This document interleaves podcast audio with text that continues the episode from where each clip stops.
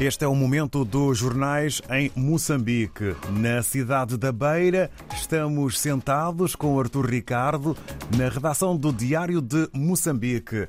Vamos lá então a saber o que podemos ler. Artur, bom dia. Muito bom dia. O Jornal Diário de Moçambique destaca na sua edição de hoje os seguintes assuntos. A Justiça Britânica que reconhece a imunidade do presidente moçambicano Filipe Nyusi no processo das dívidas ocultas contraídas pelo governo moçambicano sem o conhecimento uh, do Parlamento e do Tribunal Administrativo e temos ainda a, a, elevada dívida pública e o fraco desempenho do setor empresarial do Estado, que constam dos principais riscos fiscais para o ano de 2024.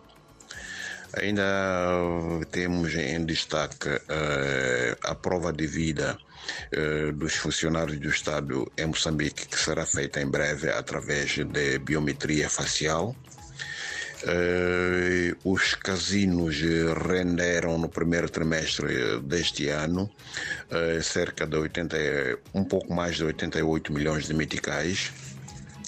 Um, também temos em destaque na província de Nampula foram registrados só no mês de agosto 675 casos de cólera e temos também o a Frelimo Inampula, que finalmente elegeu ontem o, sub, o novo cabeça de lista para as eleições autárquica, autárquicas de 11 de outubro, uh, indicando para o efeito um empresário local.